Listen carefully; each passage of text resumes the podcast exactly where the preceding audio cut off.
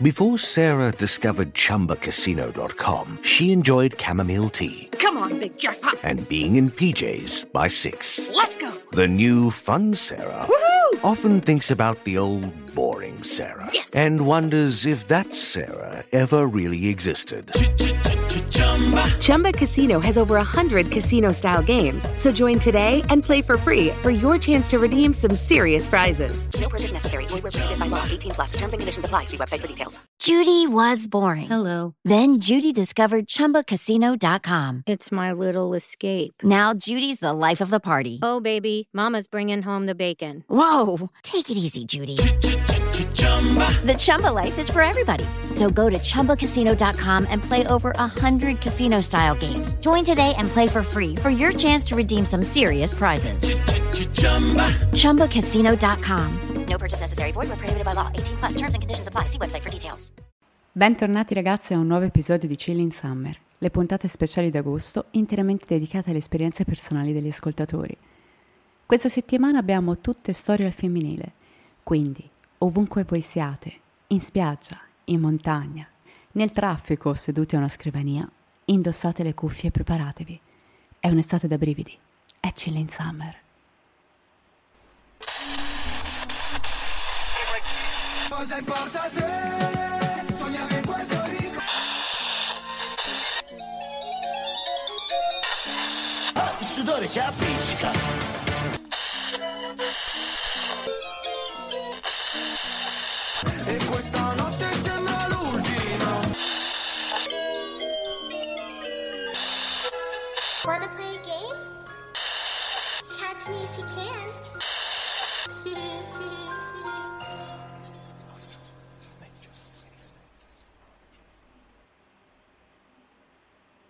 Eccoci qua ragazzi, come state? Dove siete? Qui sono 40 gradi fissi e potremmo dire che vi sto veramente parlando dal cuore dell'inferno, ve lo giuro, è troppo caldo. Comunque, come vi dicevo, questa settimana siamo Pretty in Pink, infatti a raccontarci le loro storie sono quattro ascoltatrici ed anche stavolta c'è da restarci secchi. Prima di iniziare voglio ricordarvi che potete inviare le vostre esperienze personali scrivendo alla mail direfultales.gmail.com e ricordatevi di specificare se volete l'anonimato o meno. Pronti? Eh? Partiamo! La prima storia ce la racconta Michela e l'ho trovata inquietante e allo stesso tempo divertente. Era il 2015. In quel periodo avevo preso in affitto un appartamentino al piano terra di una casetta Liberty, uno stile molto presente nel mio quartiere. Era una casa messa un po' male, ma mi sembrava molto comoda e inoltre i proprietari avevano lasciato un vecchio pianoforte in salotto. La casa un tempo era abitata dai genitori di uno dei proprietari. Il padre era un violinista molto richiesto, ma con una forma di autismo che gli rendeva difficile avere a che fare con il resto delle persone.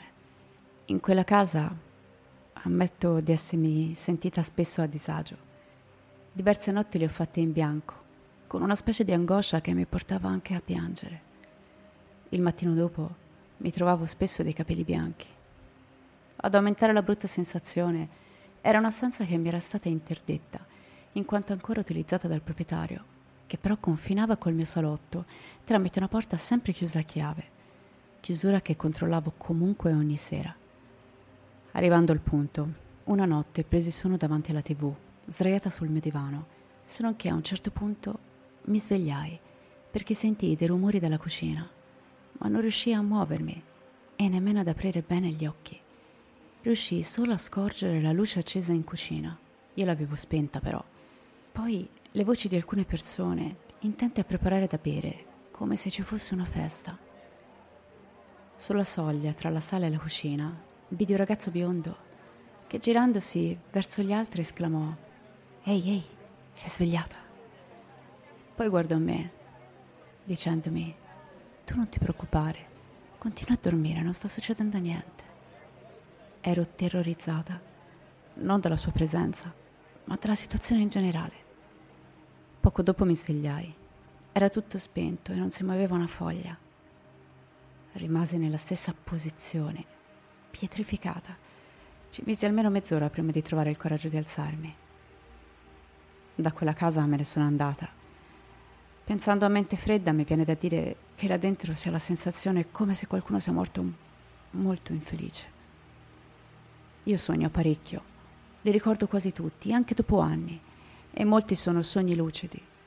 Ma se quello era un sogno, è stato il peggiore che abbia mai fatto. Grazie per aver letto la mia storia. In bocca al lupo per il tuo podcast. Cara Michela, come hai scritto anche te quando ci siamo parlate in privato, certo che se erano spiriti potevano almeno offrirti uno spritz. So, so, anche che eh, pensi di aver vissuto una paralisi del sonno. Allora, ammetto di essere terrorizzata all'idea di vivere una paralisi notturna. Però di solito chi racconta di aver vissuto questo tipo di esperienze racconta di aver visto mostri, di aver provato comunque sensazioni angoscianti. Tu invece hai visto gente che faceva festa. cioè, sei sicura che non siano dei fantasmi abusivi che si divertono quando dormi? Io ci penserei su. Comunque, grazie mille per la tua storia e se ti dovesse ricapitare non esitare a scrivermi perché a questo punto voglio sapere come, si evolve il parte. Scherzi a parte, un abbraccio.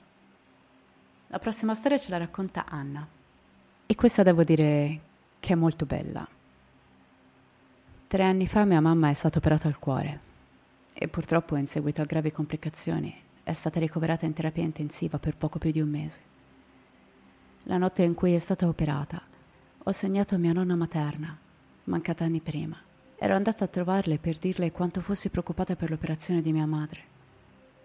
La risposta di mia nonna fu: Ah, va bene, non ti preoccupare, ma bada al nonno e al cane di 17 anni fa. Salutami Alessandro quando vai via. In quell'istante, sempre in sogno, vidi passare in corridoio un grande cane nero e devo ammettere che mi è rimasto impresso per anni. Quando mi svegliai, riflettei su quello che mi aveva detto mia nonna ma non ne capii il significato fino al 2013, quando mia sorella portò a casa una bellissima cagnolina nera. Qualche tempo dopo, quando ormai era diventata grande, la vidi passare in corridoio e riconobbi la stessa identica scena che avevo sognato molti anni prima. E non è tutto, perché in tutto questo tempo mi sono sempre chiesta chi fosse questo Alessandro. Fino ad oggi aspetto un maschietto e si chiamerà Alessandro. Il nome lo ha scelto mio marito. Allora, dovete sapere che a me affascinano moltissimo i sogni dove appaiono le persone a noi care, perché da qualunque prospettiva si voglia analizzare la cosa, lascia in bocca comunque quel retrogusto dolce amaro, un po' mistico, che ci fa titubare se sia davvero la nostra immaginazione. E ritengo che questo sia un sogno molto bello e quindi grazie Anna e congratulazioni per Alessandro. Questa storia ce la racconta un'anonima e spero che sia di insegnamento a tutti i ragazzi più giovani in ascolto che amano viaggiare low budget. Devi sapere che sia per motivi di piacere che di studio ho passato diverso tempo in Spagna. Parlo bene lo spagnolo e ho visitato Barcellona diverse volte. Come la maggior parte delle persone, uso spesso Airbnb quando viaggio, quindi so destreggiarmi abbastanza bene. Un paio di anni fa, prima del Covid, io e due mie amiche, tutte e tre ragazze di 20 anni, abbiamo deciso di farci una piccola vacanzina, sempre a Barcellona. E così prima di partire abbiamo scelto un Airbnb con un prezzo abbastanza basso, ma con molte recensioni positive, che si trovava in un quartiere tranquillo della città. Non avremmo avuto a disposizione un appartamento tutto per noi, sarebbe stata la tipica sistemazione da affittacamere. Una volta arrivate in Spagna e trascinato le nostre valigie sul posto, ci aprono la porta due ragazzi che non assomigliavano per niente a quelli nella foto profilo del sito. I due però si dimostrano molto sorridenti e ospitali e quindi entriamo. Ci mostrano le stanze in comune, come la cucina e il piccolo salotto, ed effettivamente rispecchiano ciò che abbiamo visto su Airbnb. Infine ci portano di fronte alla nostra stanza per farci disfare i bagagli da sole. Apriamo la porta e la stanza non era minimamente quella mostrata in foto sul sito di Airbnb.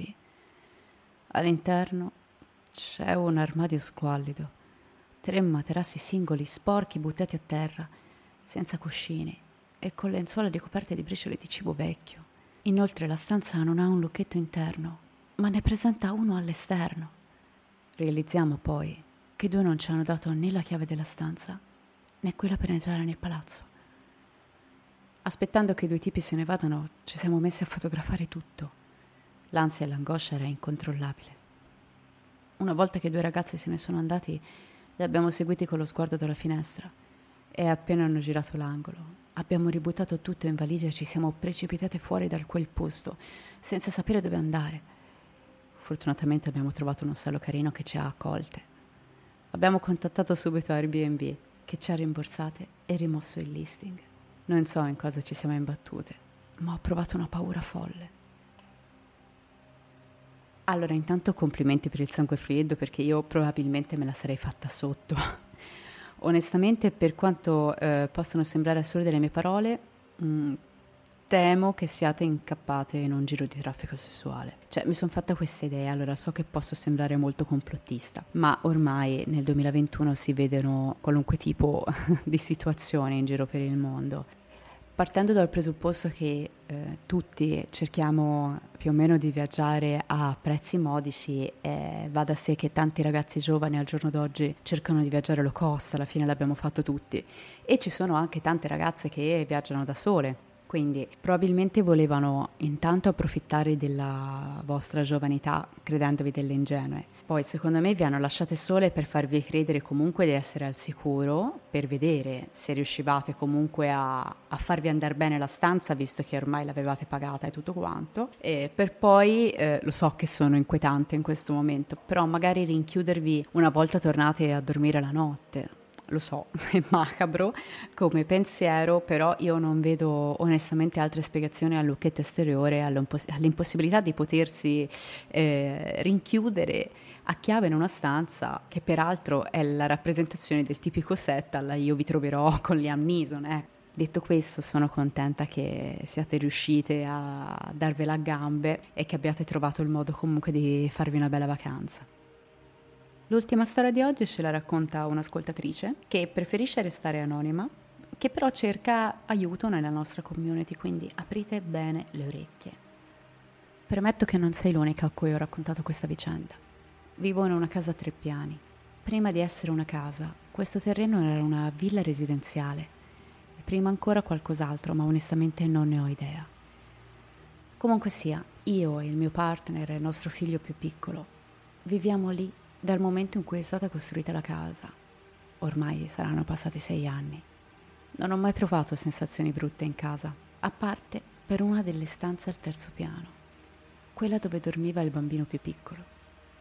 È stata la sua cameretta tra i sei mesi e i cinque anni di età. Non ha mai dormito bene, e dico mai. Si è sempre svegliato nel cuore della notte, spesso piangendo in modo incontrollabile. Ovviamente mi alzavo per andare a consolarlo. Quando non riuscivo a tranquillizzarlo, lo portavo in camera mia a dormire con me e suo padre. La nostra stanza è proprio di fianco a quella del piccolo. Quando questo accadeva, si sedeva tra di noi e restava immobile a fissare il corridoio. E se provavamo ad avvicinarlo a questo corridoio nello specifico per mostrargli che non c'erano mostri, cominciava a urlare e piangere disperatamente, dando completamente di matto. Ricordo inoltre che quando era ancora neonato, nelle notti in cui si svegliava piangendo, il mio compagno scendeva in cucina per preparargli il biberon, mentre io attendevo nella cameretta con il bambino in braccio, rassicurandolo. Ricordo chiaramente una sensazione, quella di qualcuno che mi osservava dal corridoio, di nascosto, senza togliermi gli occhi di dosso. Ricordo di essermi anche voltata a volte di aver addirittura preso in braccio mio figlio senza dar le spalle alla porta. Adesso che è più grande, non dorme più in quella stanza. Divide la camera con la sorella maggiore. Comunque sia, l'altra settimana stavamo chiacchierando a tavola, io, il mio compagno e nostra figlia più grande di 17 anni. La notte prima aveva dormito proprio in quella strana stanza. Suo fratello più piccolo aveva invitato un amico a dormire e così lei gli aveva ceduto il letto della camera che condividono. Le abbiamo chiesto come aveva dormito e lei ci ha risposto. Diciamo che ho sonnecchiato, ma ero nervosa, non lo so. Mi sentivo come se qualcuno mi stesse guardando dal corridoio. Non avevo paura, però avevo tanta ansia addosso. Ho sentito un colpo al cuore, perché ciò che ha descritto era proprio la stessa identica sensazione che provavo io quando andavo a consolare il piccolo. Ci tengo a dirti che né io né il mio compagno abbiamo mai parlato di quella stanza in questo modo ai nostri figli, quindi non possono aver sentito niente in merito. Appena mia figlia ha detto quella cosa, il mio compagno mi ha guardato senza parole. Volevo condividere la mia storia perché se qualcuno ha avuto esperienze simili e può darmi qualche suggerimento lo accetto volentieri. Grazie mille.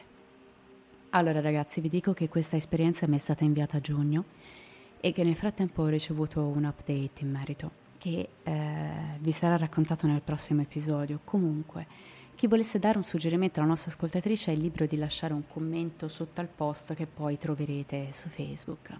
Comunque, voi avete avuto esperienze simili? Fatemelo sapere scrivendo un messaggio privato alla pagina Facebook di Direful Tales oppure unendovi al gruppo Telegram o Discord. Trovate i link nella pagina ufficiale del podcast, sempre su Facebook. Detto questo io vi ringrazio e vi aspetto la prossima settimana con un altro episodio di Crimine e poi di nuovo venerdì con Cilin Summer.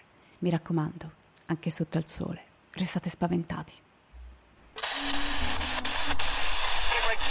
Cosa importa te?